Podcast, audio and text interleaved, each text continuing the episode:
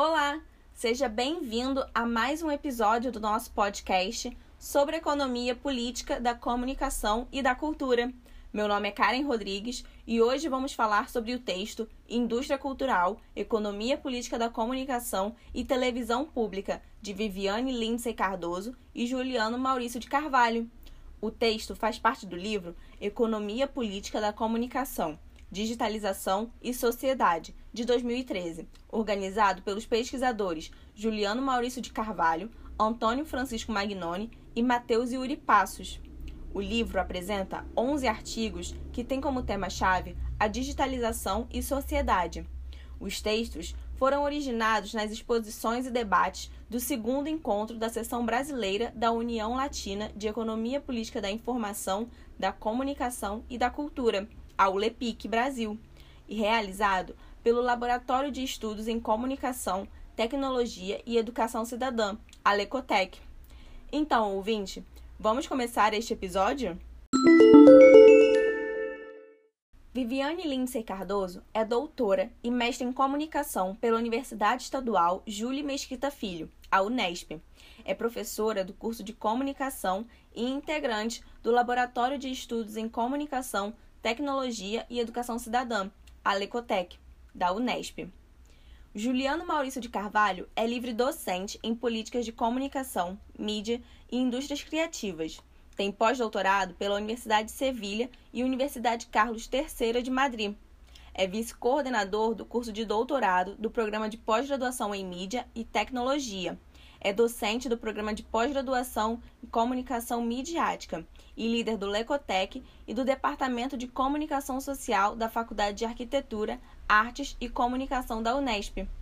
O artigo Indústria Cultural, Economia Política da Comunicação e Televisão Pública apresenta o conceito de indústria cultural de Adorno e Horkheimer e sua conceitualização na economia política da comunicação.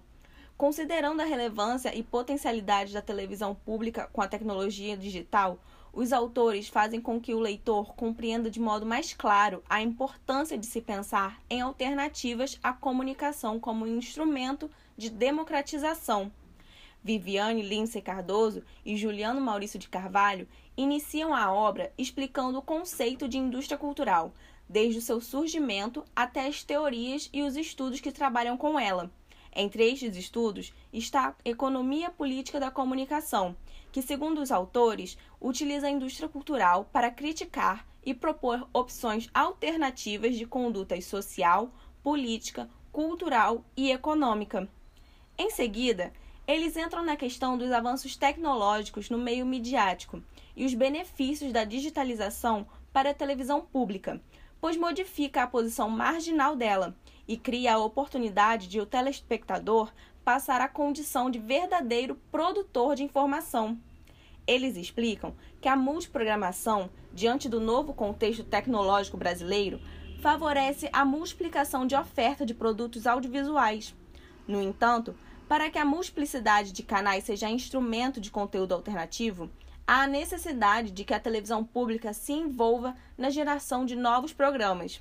Na página 53 do artigo, Viviane e Juliano apresentam uma afirmação dos autores Miguel Moragas e Emílio Prado, pesquisadores de comunicação da Espanha, que, abre aspas, consideram que o traço característico da televisão pública deve ser a qualidade, entendida por eles como um tratamento informativo orientado por critérios profissionais que dão apoio ao pluralismo político, social e cultural, estabelecendo assim os mecanismos e as garantias de independência, fecha aspas.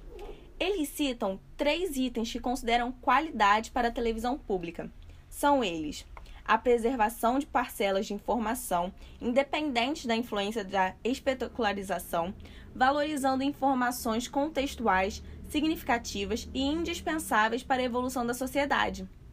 Segundo, os programas de análise sobre temas complexos para esclarecimento, experimentação de fórmulas modernas e inovadoras de tratamento informativo que consigam o máximo de interesse sem desvirtuar os conteúdos. E o terceiro e último item é a oferta de programas sobre atividades parlamentares, campanhas eleitorais, debate, educação, cultura, arte, folclore e programas sobre minorias. Os autores, ao explicarem o cenário e as mudanças tecnológicas sofridas no Brasil, aprofundam a explicação de indústria cultural em um capítulo dedicado ao conceito, citando Armand Mattelart, sociólogo belga especializado no estudo da comunicação internacional, na página 55, abre aspas, o conceito de indústria cultural foi criado em meados da década de 1940 por Adorno e Horkheimer, difundido pela primeira vez em 1947, na obra Dialética do Iluminismo, com o objetivo de analisar a produção industrial dos bens culturais como um movimento global de produção da cultura como mercadoria, fecha aspas. Viviane e Juliano, neste artigo, fazem uso principalmente da indústria cultural para Theodor Adorno e Max Horkheimer, filósofos e sociólogos alemães, fundadores da Escola de Frankfurt. Eles dizem na página 57 que, abre aspas, a indústria cultural passa a se concentrar fundamentalmente em assumir a técnica de sistematização, reprimindo a consciência individual para o consumo em série, conforme demanda. Técnica e economicamente propaganda e indústria cultural mostram-se fundidas, fecha aspas. Como falamos antes, caro ouvinte, a economia política da comunicação faz uso deste conceito para suas pesquisas. Na página 60 do artigo, César Bolanho, jornalista e professor titular da Universidade Federal de Sergipe, afirma que, abre aspas, a economia política da comunicação é uma base teórica que se interessa pelo estudo da totalidade das relações sociais que formam os campos econômico, político, social e cultural, objetivando compreender a mudança social e a transformação histórica e como ela repercute e se imbrica com o mundo da comunicação em todos os sentidos, fecha aspas. Segundo Viviane Lins Cardoso e Juliano Maurício de Carvalho, a economia política da comunicação, estudada na América Latina, considera a indústria cultural como uma peça-chave na compreensão do sistema social em que o Brasil está inserido. Assim, a televisão adota e utiliza com plena naturalidade, facilidade e liberdade uma linguagem característica da indústria cultural. Os autores mencionam no texto Ana Maria Fadul, filósofa, ex-presidente e membro do Conselho Curador da Sociedade Brasileira de Estudos Interdisciplinares da Comunicação, a Intercom. Fadul ajuda a esclarecer a importância do estudo da indústria cultural no país, uma vez que a televisão brasileira chega a quase todos os lares em todo o território nacional. É preciso entender a indústria cultural na qual a televisão está inserida para compreender a cultura e a educação brasileira. Por isso, caro ouvinte, a necessidade de pesquisas científicas, produção de artigos, seminários, conferências e até podcasts como este para entendermos a nossa cultura. Na sequência, os autores abordam a função da televisão pública.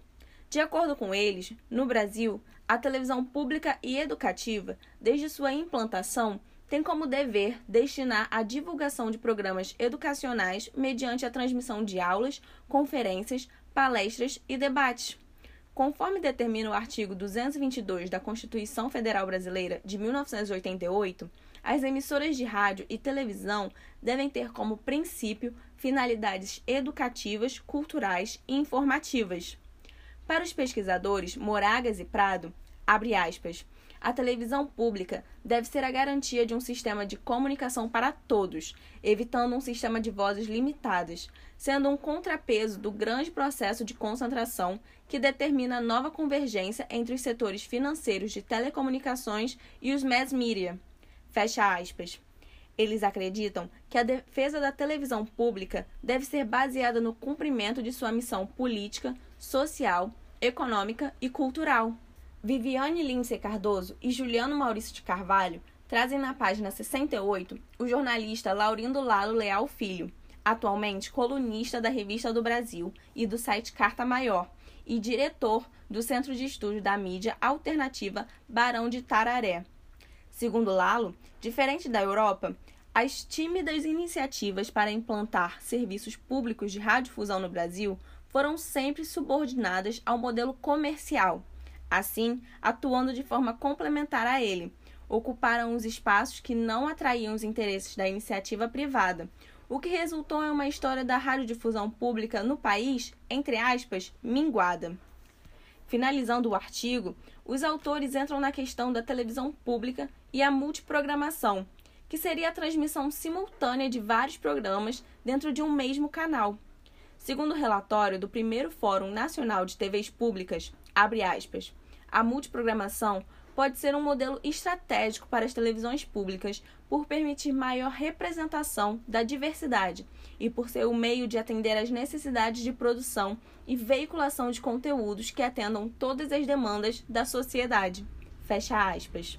A partir do texto Indústria Cultural, Economia Política da Comunicação e Televisão Pública, de Viviane Lins Cardoso e Juliano Maurício de Carvalho, conclui-se que, ao se pensar na influência que a comunicação midiática possui em uma sociedade, o que se propõe é a utilização da televisão sendo o principal veículo de comunicação difundido no Brasil e com o maior capital envolvido, como instrumento de educação, conscientização e participação social, mas atuando de modo alternativo ao modelo arraigado.